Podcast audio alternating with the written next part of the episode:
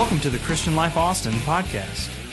Visit C L C Austin dot com for the latest news, register for an upcoming event, or support the Christian Life Ministry through our online giving portal. We trust that you'll enjoy today's message. Thank you once again for listening.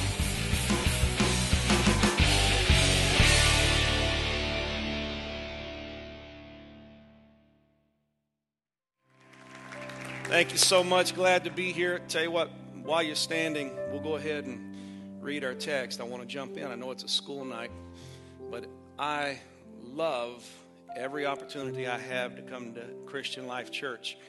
And it's actually been a while, and that's not my fault.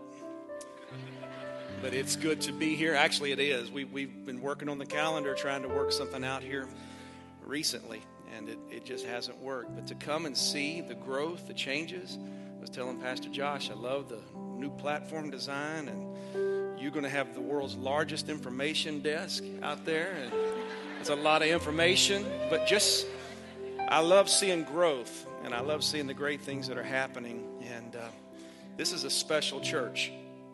I have a friend in ministry who texted me end of last week and just said, I just got the invite to go to C L C. Thank you, because I put a word in for him, and I told him, get your preach on, because this is a preaching church, and you're about to have fun when you get there, because this is a great church.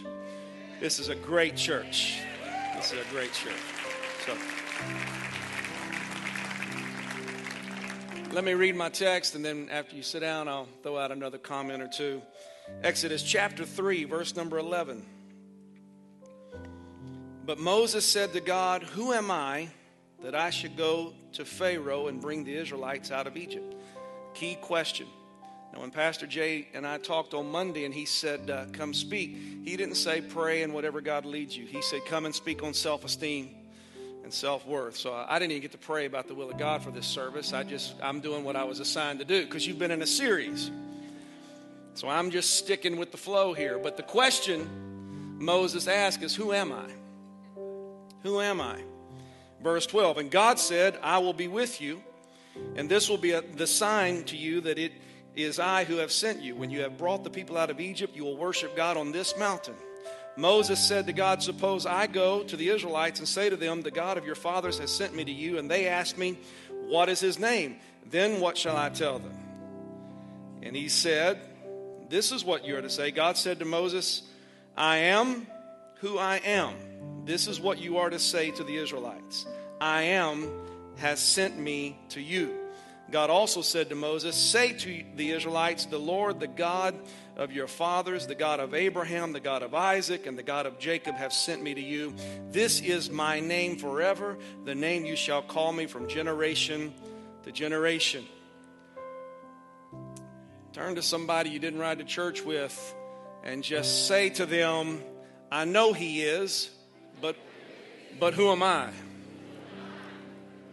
I know he is, but who am I? You may be seated. I love my sister. Glad to be with my sister Patty tonight. And I love this family. We were here for Christmas celebrating. And uh, always great to be in Austin. Disclaimer before I jump in is I've got a halls in my mouth. This polar vortex we've been in has affected some of us folks with allergies and things of that nature, and uh, I don't like preaching with anything in my mouth. One reason, because it does bring back a scarred memory of when I was working for Pastor Jay at the young age of twenty-one in Louisiana, the first time I ever got to preach on a Sunday night. Now, you understand, Wednesday nights and Sunday mornings, we kind of got together to ramp up for Sunday night, because Sunday nights when we had church, sometimes we'd even drop the R, we just have church. Sunday night, Sunday night's when it happened, and I got to speak on a Sunday night, and before I went up, there was a lady in the church named Maul Green, and I, I literally think when she was born, they named her Maul, because that's all anyone ever knew her by was Maul Green, and she stopped me and said, you're preaching. I said, yes, ma'am, I am. She said, I'm going to do you a favor, and she gave me a tic-tac. She said, put this in your mouth when you walk up, and when it's done, you're done. Dear Lord, I kept thinking, don't don't crunch. Don't, don't, you know, be careful. And uh, actually, I think I was done before the Tic Tac was done. But ever since then, I put can- uh, something in my mouth while I'm preaching, and I, I go back to thinking, Lord, when it's done, I'm done, which I just crunched, and that haul's gone. So in closing, uh, so the disclaimer is also to everybody on the front row, you're within spitting distance, so be quick. I may have something for you. I know he is, but who am I? No matter who you are, we all have at least one thing in common. And one thing we all have in common here tonight is we all share a natural, conscious desire to know who we are and why we're here on this planet. Everybody shares that. We're all still discovering who am I and what's my purpose and why am I here? And uh, Soren Kierkegaard said it this way. He said, the most common form of despair is not being who you are. You may be something, but are you who you're supposed to be? That, that's a very common form of despair, not being who you are. But before we can understand ourselves, I think we have to understand God. And that's actually the dialogue that takes place here between God and Moses. If we don't have a knowledge of the Creator, we will never fully grasp the purpose of His creation and the plan He has for us. So you, you got to get a grasp on God if you ever want to get a grasp on yourself. And our problem isn't that we don't know who God is, it's we just don't understand who we are in Him. When you see as God sees, you'll do what God says. And when you have an incorrect assumption, you'll have a messed up assessment. In actuality, to get a better self-image, you need to get a good, clear God image. Be clear on who God is, if you can get some clarity on Him. And so when God addresses Moses here, notice Moses' question was, who am I? And he asked the question, God, who am I? Because of this task we have at hand here. And the interesting thing is that when God addresses him, there is no attempt to clarify the validity of Moses' identity. God skipped right past the question. Who am I, Lord, that I should go? And God moves right on and said, tell them who I am. He never even addressed the question of who am I. He went straight into who I am.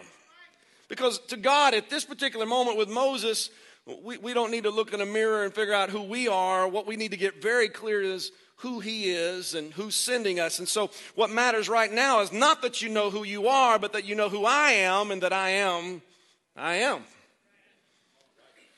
There are sixty-six books of the Bible that were written by over forty writers under the unction of the Holy Spirit, and it's supernaturally inspired, and it is the autobiography of God. And the Bible was written so that we would have someone to know, not so that we would have something to do. It's all about knowing Him. And the book is given to us so that we would know Him. Now, once you know Him, you're going to want to do things for Him, but the book is not to do. The book is to know. It's to know. It's all right. It's just Bible study Wednesday night. So there are some things that the Bible says God is like that, again, Moses says, who am I? And God says, let me just remind you who I am. Let me just take you back to remind you who He is. The Lord our God is one Lord, the book says. It's just, it's all about Him. He is one. He is, He alone is God. There is no God beside Him. He is the one and true living God. He, he alone is worthy to be worshiped. God is self-existent, the Scripture says. He's self-existent. He, he doesn't depend on anything or anyone. God doesn't have to plug in to recharge. He just is. He is. He is transcendent. Excuse me. In other words, he is, he is not, he steps up to the workbench like a carpenter, and the workbench for God is everything that is created, but He is not on the bench. He's outside of the bench, working with tools to for everything that is and can be. He, he was before, He will be after. He is imminent, which means He's close. He's very close. He, he doesn't stand outside His creation, but He actually entered into His creation because it makes Him near. He's imminent. He, he is present, and He has made Himself known. He, he is immutable. That means he never changes. He's the same yesterday, today, forever. Uh, he cannot be changed. He cannot be altered. He is the unchanging God. He, he is eternal. He is unbound and unrestricted by time. He uses all of time like we wear a piece on our wrist. It's a tool that God can work in of, out of, and around. He is infinite, meaning he is untouched, he is unhindered, he's unobstructed, he's unlimited, he's omnipresent, he's everywhere all the time, at the same time, fully present, fully engaged. He, he's omnipotent, meaning all-powerful, nothing too hard for him, nothing too small for him. Before it happens, it's already happened with him, and, and he, he knows every heart, he knows the contents of our soul, he's incomprehensible. I'm talking about someone I don't fully know. I'm talking about someone, and I'm employed by someone that at best I see him through a dark glass. He is just incomprehensible, meaning no matter how many names you put on him, no matter how many adjectives you use to describe him, when you do all of that, you will run short at really describing how awesome, how phenomenal, how powerful God is. He He's perfect, he's holy, he's righteous, he's blameless, he's good, he does good, he, he, he, he's true in all of his judgment, he's perfect in all of his ways, and, and, and this is the one who's, this is the biography is about him, and, and it's, we've got to grasp that if I know who he is, then we can deal on who am I. All other religions of the world have gods, thank you Richard, a family member, but don't hold that against him.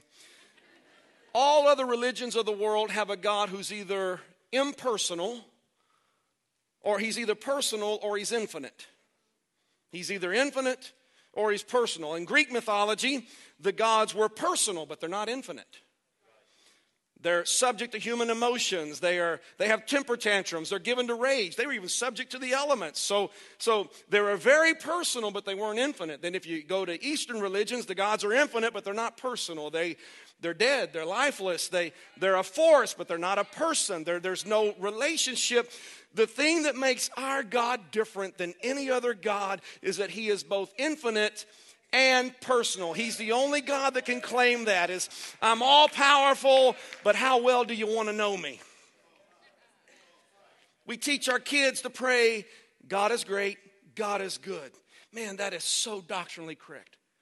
Because God is great, but he's also good. He is big and he is strong, but he is close and he is caring. And I'm saying all this because we've got to get this correct idea of who he is, a correct confession of who he is, and then a confidence that if he's all that, he must have known what he was doing when he created me. So here's the question you've got to ask yourself. If God is all these wonderful things, why am I so insecure? I mean, I know he is, but who am I? Who am I? And if you don't know who you are, you won't find balance in anything else in your life. Finding comfort in our God-given identity is not an easy thing because there's a lot of folks wanting to tell you who you are, what you should be, and how you should live, and how you. But if you ever figure out and come together with your identity in God, you are a powerhouse to be reckoned with whenever that clicks, whenever it's like, wait a minute, I am complete in him. I'm all that I need to be in him. I'm made in his image. Uh, Paul wrote in Ephesians two ten, this is the amplified version, which means it's a little bit loud. It actually means he added some words to it. For we are God's own handiwork, his workmanship, recreated in Christ Jesus, born anew, that we may do those good works which God predestined, planned beforehand, for us, taking paths which he prepared ahead of time, that we should walk in them, living the good life, which he prearranged and made ready for us to live. The good life is completely hinged to me being clear. I'm his handiwork, made in his image, for a good purpose, for a good cause. I know who he is, and I should, because of that, know who I am. God has a plan. And the plan is not you, that you fit into the world's mold or anybody else's mold. He has a plan for you.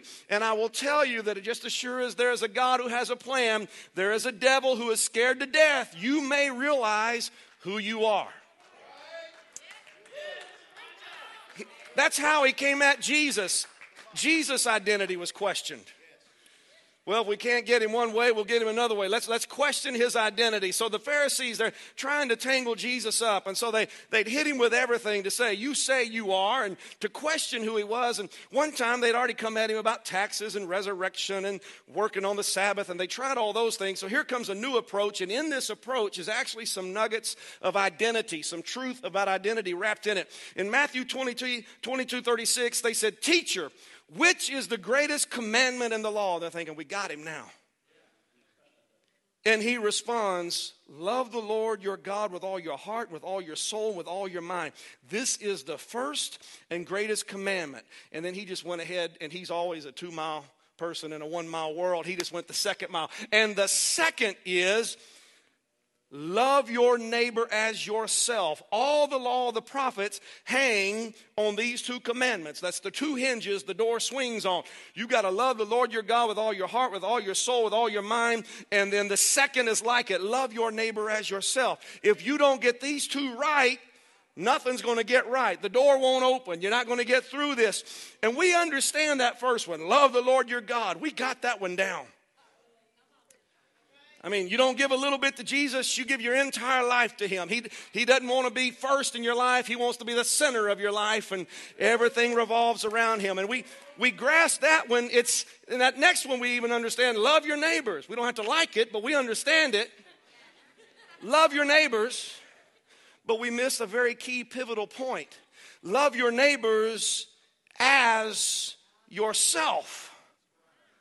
The reason why we're having a problem with doors opening in our lives is we're struggling with that second point, that I have to love my neighbor as I love myself. And if I don't understand who I am in him, it doesn't matter that I know who he is if I don't know who I am.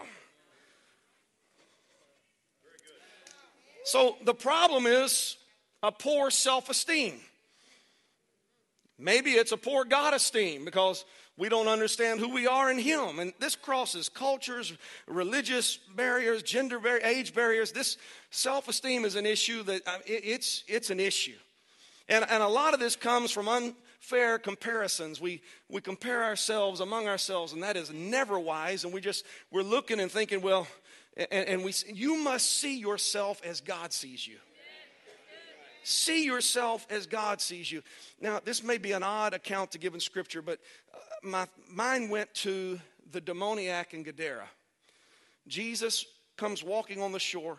Here comes a man running at him, tormented, tormented, full, full of spirits. And in Mark five, he, he comes running to him. He's been living alone, secluded in a, in a cemetery. Living among tombs, self-inflicting pain, hurting himself. Uh, they, they tried to chain him down and help him. He'd break the, it was just an awful situation. And what's amazing is Jesus walks up on the shore. He sees Jesus. He immediately knows who he is, because the question is not him. It's not who he is. I know he is, but it's who am I? And as soon as he sees Jesus, he takes off running to him, and he screams out to him, what do we have to do with you, Jesus, Son of the Most High God? I implore you by God that you do not torment me. That's the first response, because I know who you are. And Jesus looks at him and asks the question, what is your name? Jesus literally looked at him and said, what we have here is an identity crisis. What is your name? And he does roll call of every spirit inside of him. And there had to at least be six thousand, because he said, we are Legion, for there are many. A legion is at least six thousand. So we are Legion, for there are many. In other words, I have six thousand voices speaking to me. And now here comes one more. Jesus, don't torment me. Why? Because I got six thousand people in here saying who I am, and now here you come asking, who are you? I, I, I don't, don't torment me. I don't need one more voice speaking to me. I believe the plight of this demoniac man is actually very relevant to our twenty-first century life. One description of Satan is that he is the prince of the power of the air. That's according to Ephesians two two. Think of this with me, that a, a provocative image of evil is the prince of the power of the air. I'm wondering if you could say it this way, that um, he's just gone wireless.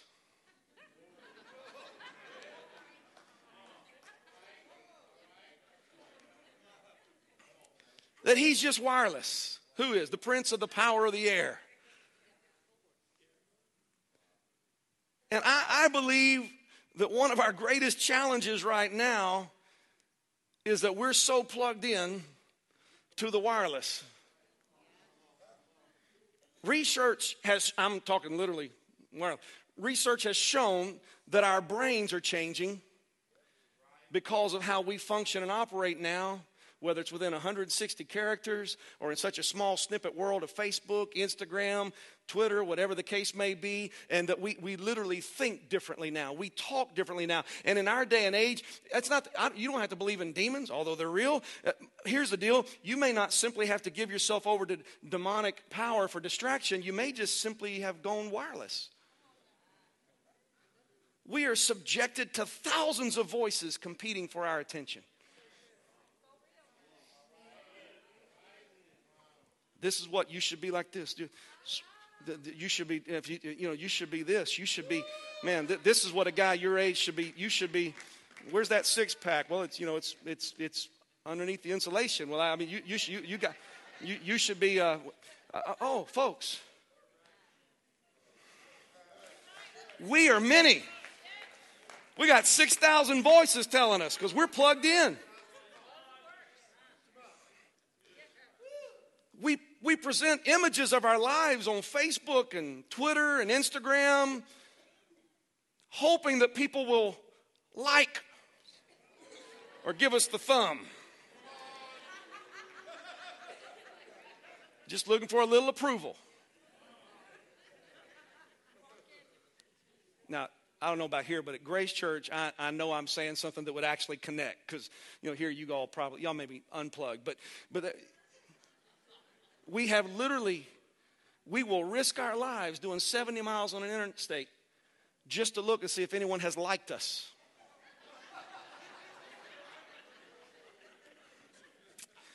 The question is, would you rather be possessed, I'm sorry, connected, connected to the thousands who don't belong or linked with the only one who matters? You just need one to like you. You only need one to like you.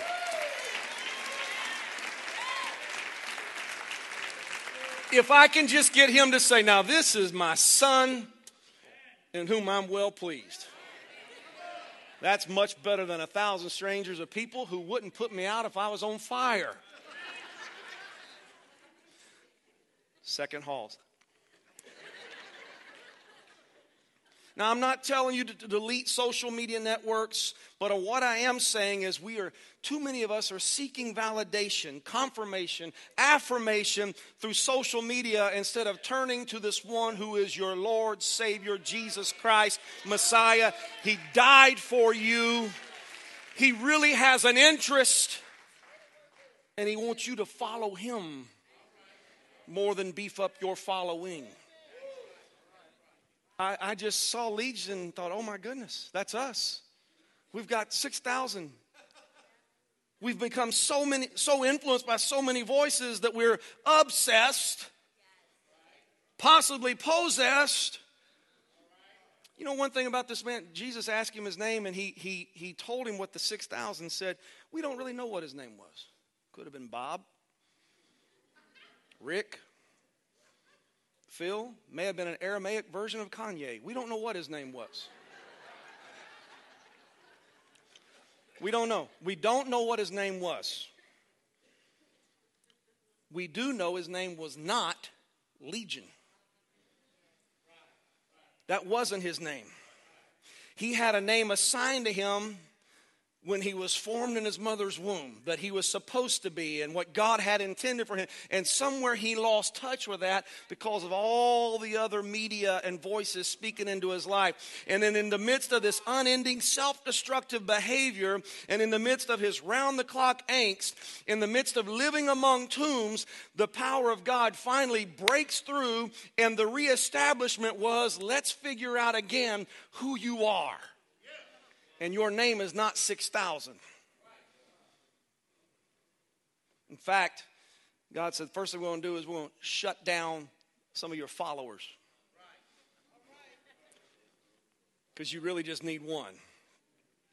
And again, y'all are thinking, man, he's he's hard on social media. No, I, I'm not telling you you need to quit. I am telling you it's amazing where we find our self-worth nowadays. And when actuality... It, If if they cannot love you and accept you and celebrate who you are as you are in God, then um, my brother has a word I want to hit you with. Some of you, one of the best things you could do right now is experience a procedure called a friendectomy. Where you just kind of cut, snip, and dispose of whoever it is that is not accepting you for what the passion is, the desire is, and what God has called you to be. It's amazing how much better you feel when you cut the friend out and say, instead, let me go to the one who sticks closer than any other relationship. Let me, who do you say that I am, God? What, what do you see in me? And the man always knew who Jesus was, but he needed clarity in his own identity. I know you are, but who am I? Today, the same question is asked. Who am I?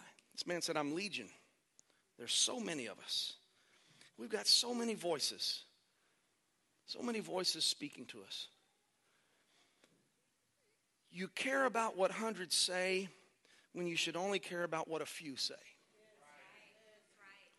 See, this is the like generation. It is the like generation. Oh, I like. And we care more about who likes us than who loves us. We're more enhanced emotionally by who likes a picture or a video we took than we who loved us enough to make. Let's be honest. When we look to see who all made a comment. Who, who, and it's not all about social media, but that's a good reflection of what we do to seek for approval. When your birthday comes around, we look to see who all gives a shout out and who doesn't. Sometimes I think that's why we do more posting than praying.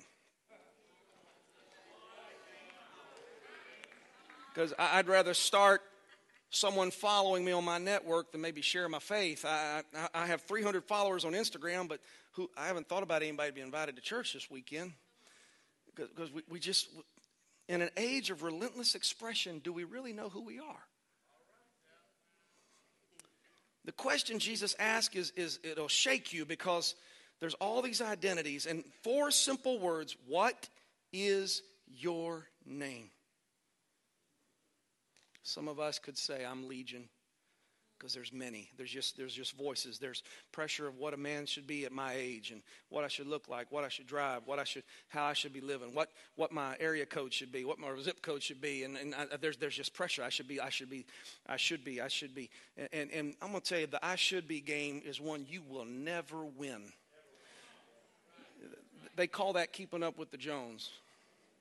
You can't. Take it from one. My dad always said that you can't keep up with it just when you think you got the Joneses. We refinance. But that's that whole mindset about just, we just keep, just, I, I just, if I could just, I could just, and so we, the old saying, we spend money we don't have to buy things we don't need to impress people we don't like. Just, just because I'm, I, I, I just, what is your name? I don't want to be Legion. I don't want to have so many voices speaking to me that I don't know who I am. Many voices, many activities, many interests, many influences. So you've got to see yourself as God sees you. The best one to determine the value of a product is the one who made the product. So you go back to the maker and ask him, what? What's the worth? What's the value here? What do you see? And a, a good self-esteem is actually summed up as better as a good God esteem. And if you've got a self-esteem problem, you've actually got a problem with esteem in general, and you're not even esteeming God correctly because you're looking at him saying, God, you made a wonderful world. I see the trees, the birds, the animals, the mountains. Great is your handiwork everywhere, God, except right here. Now this, you had an off day, God. You did good till here. And and perhaps you were distracted. I don't know, God, but you did very well till here. You can't worship God freely and fully if you doubt what he did when he made you in his image. To knock your image is to knock his image. If you don't respect yourself and appreciate yourself, how could you respect or appreciate God and what he did and what he wants to do? How can you accept salvation as a perfect price if you don't think you're a perfect vessel to have been saved? You, you folks, you can't do it. That's why you got to have faith, because faith says, I see everywhere where I'm short, and I see all of my flaws, I see all that, but I see him. And I see him complete. I see him total. I, Moses, God, who will I say? That's in, let's just cover that. I am. You are what? I am whatever you are not. I am. I am. You're complete in me. Don't even go and say, hey, I'm Moses. Go say, I am sent me. See, your identity's in him. You, you chase relationships where people will put you down because you don't see how anyone could ever lift you up. Therefore, you won't be able to give or accept affirmation. When you, when you don't understand how God sees you, it impacts how you parent.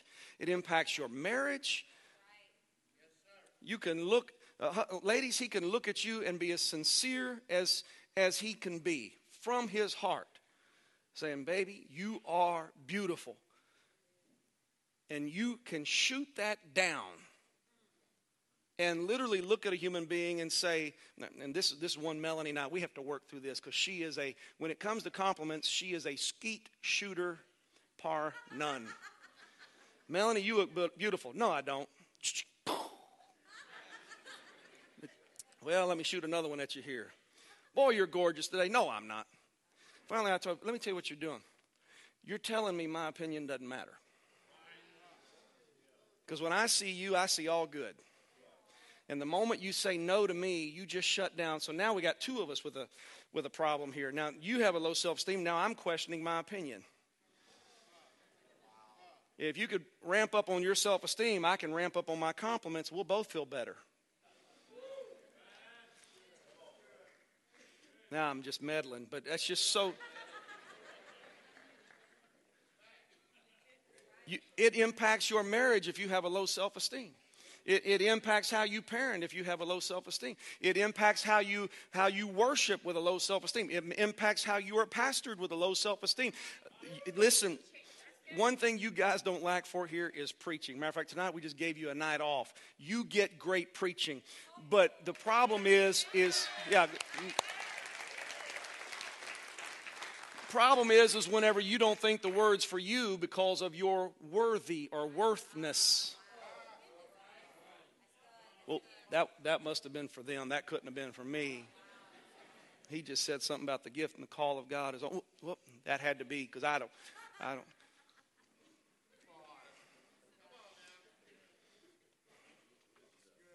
When you see the value that he found in you, that while you were still a sinner, Christ died for you, then you will be able to love the Lord your God and your neighbor as yourself.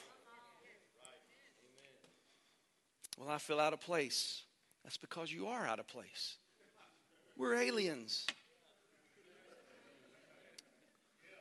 If you haven't found your place with him, you'll never find your place with them.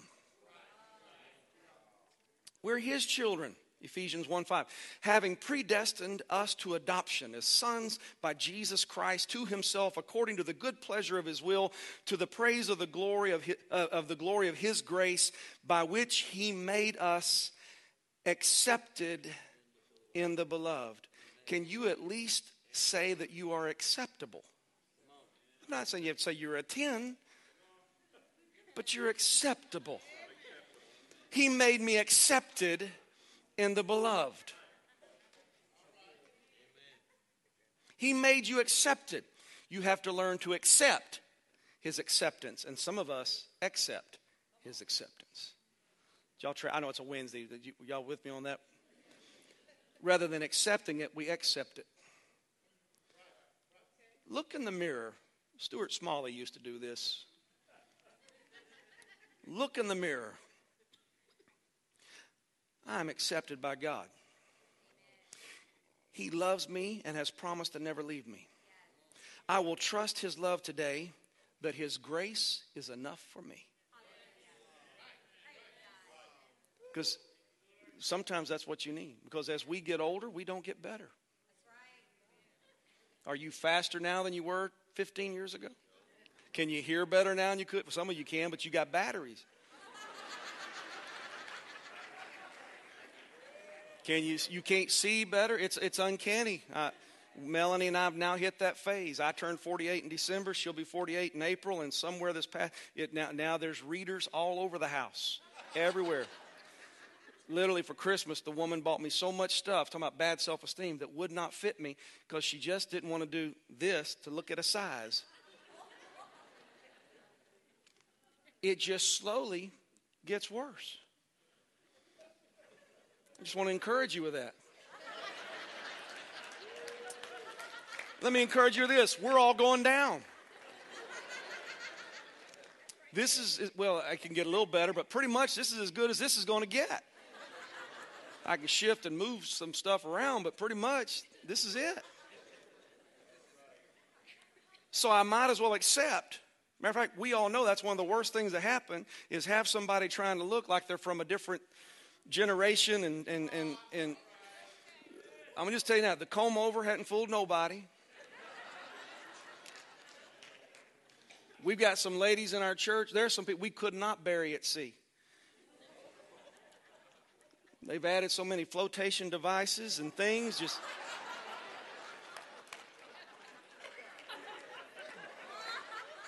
I, I don't know why.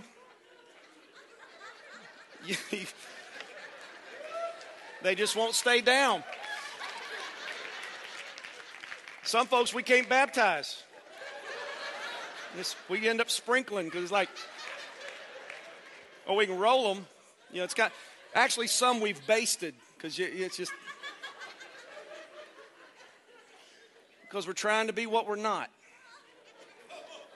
How about, I am accepted by God. He loves me and has promised to never leave me. I will trust his love today, that his grace is enough for me. When you find your acceptance and your value in Christ, you will find your identity and your destiny. I'm going to wrap up with this. Jacob had been to Bethel. Now he was moving on, and his wife, Rachel. Now you got to remember who Rachel is, because Jacob had two wives, Rachel and Leah. Rachel was the one that he wanted, worked seven years for. And then he was hoodooed. And he gets Leah, works another seven years. For Rachel, that was his, the one he loved. That was his pick. I, I'm that everything about that scares me as a husband. First of all, two wives, right there, I tremble. And then secondly, the whole favorites, I'm trembling more now. I just, I just, I don't know. I just see that as a man full, fully troubled. I'd rather the six thousand Legion than the.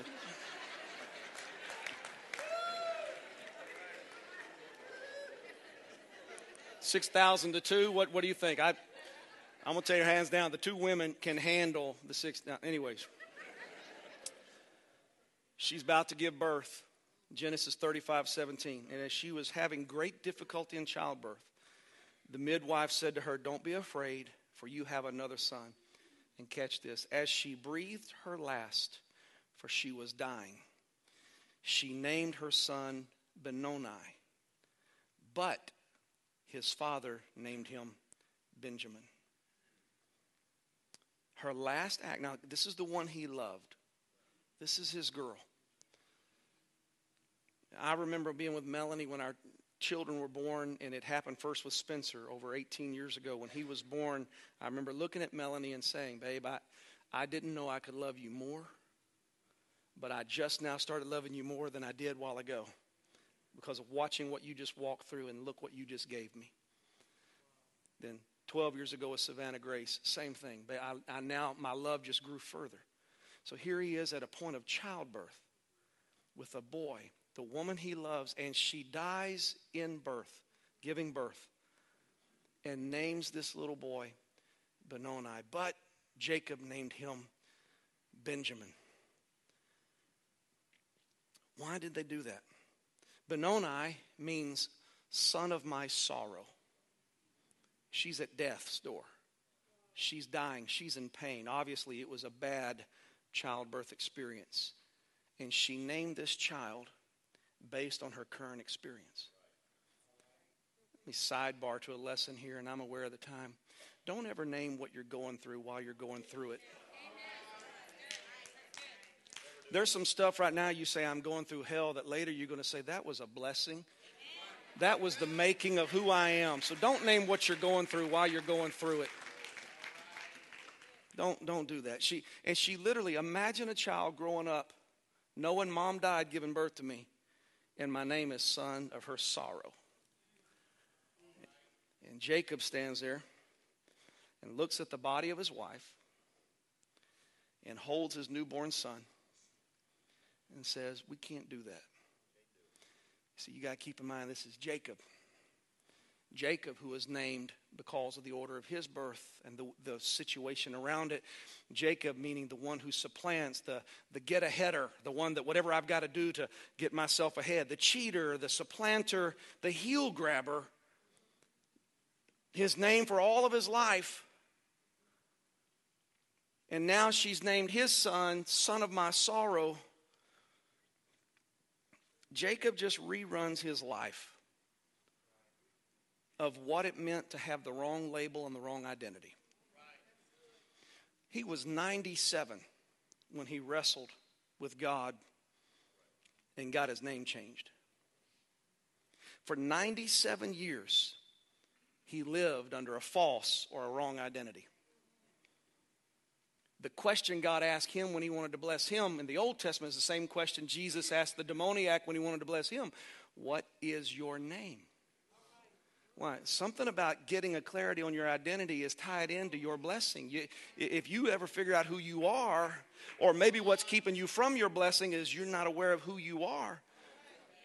Same question. What is your name? And when he said, I am Jacob, we know that the blessing God gave him was, no, no, from this day forward, you will be known as Israel, prevailing prince with God and man. That happened at ninety-seven. He didn't use that name himself until he was one hundred forty-seven. He wrestled with the angel in Genesis thirty-two. But God had to remind him of his name in Genesis thirty-five. Even though God said, here's who you are, he never used it till... till later, and he understood how hard it is to accept your identity in God once someone else or something else in the world has named you. And so now he looks at his dead wife, and he looks at a little boy, and he's thinking, there's no way he can go through ninety-seven years being known as the son of mom's sorrow, just like I've been known as the heel grabber. And even though they corrected me later and God said, no, no, no, you're a prevailing prince with God and man, it still took me a long time to ever get that name into my spirit. And he looked at his wife, I love you. You were the one I worked fourteen years for. But I override your decision. His name is Benjamin, son of my right hand. Son of my right hand. Can I just tell you, you are not who anyone or who the world has said you are. You are not what your situation says you are. We're so good at attaching labels. Alcoholic, liar, ugly, overweight, cheater, failure, bankrupt, depressed, bipolar, addicted, loner. You are not who anyone says you are. You are not who the church says you are. You are who your Father says you are.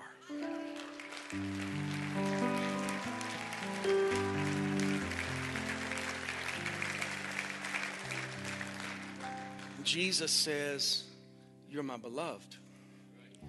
You're my child. You're redeemed. You're forgiven.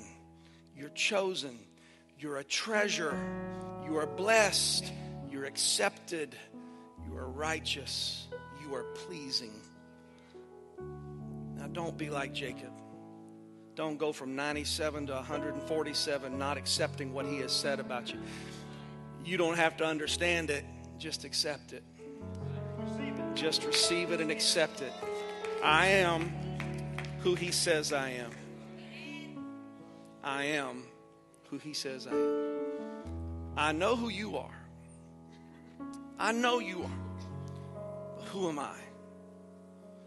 Old Testament, New Testament examples of the same situation.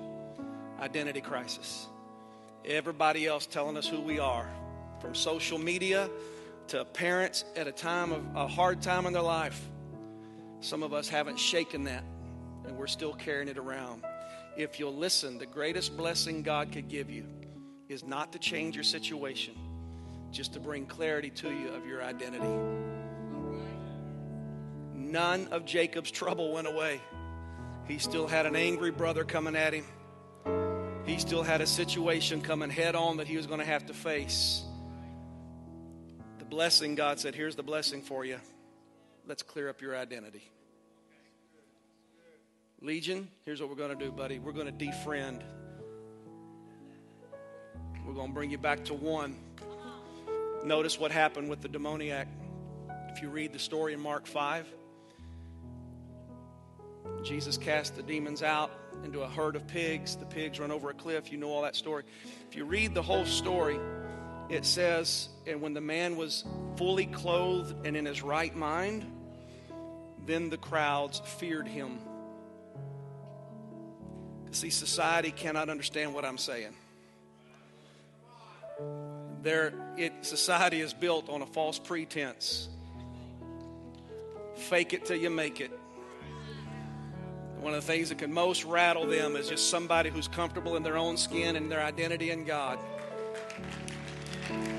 That shakes people up.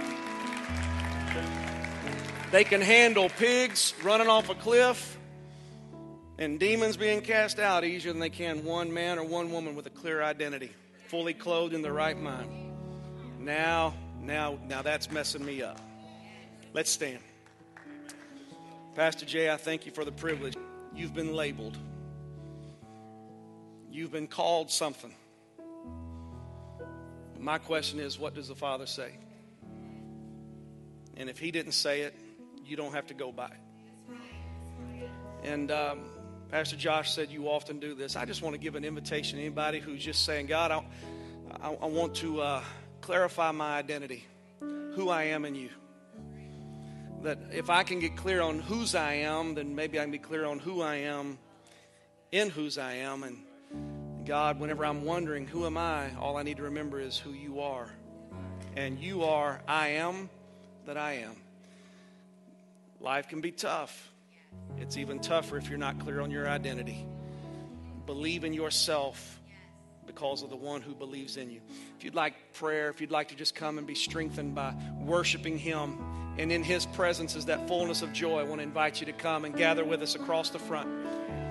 Sons of God, daughters of God, made in his image, winners, head not tail, above not beneath, lenders not borrowers. The opinion God has of you is so high, and he knows you well.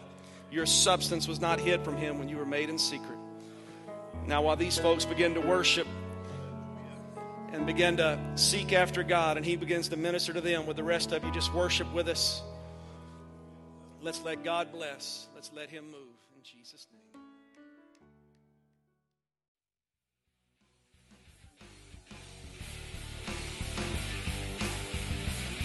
And that concludes today's podcast. Thanks again for listening.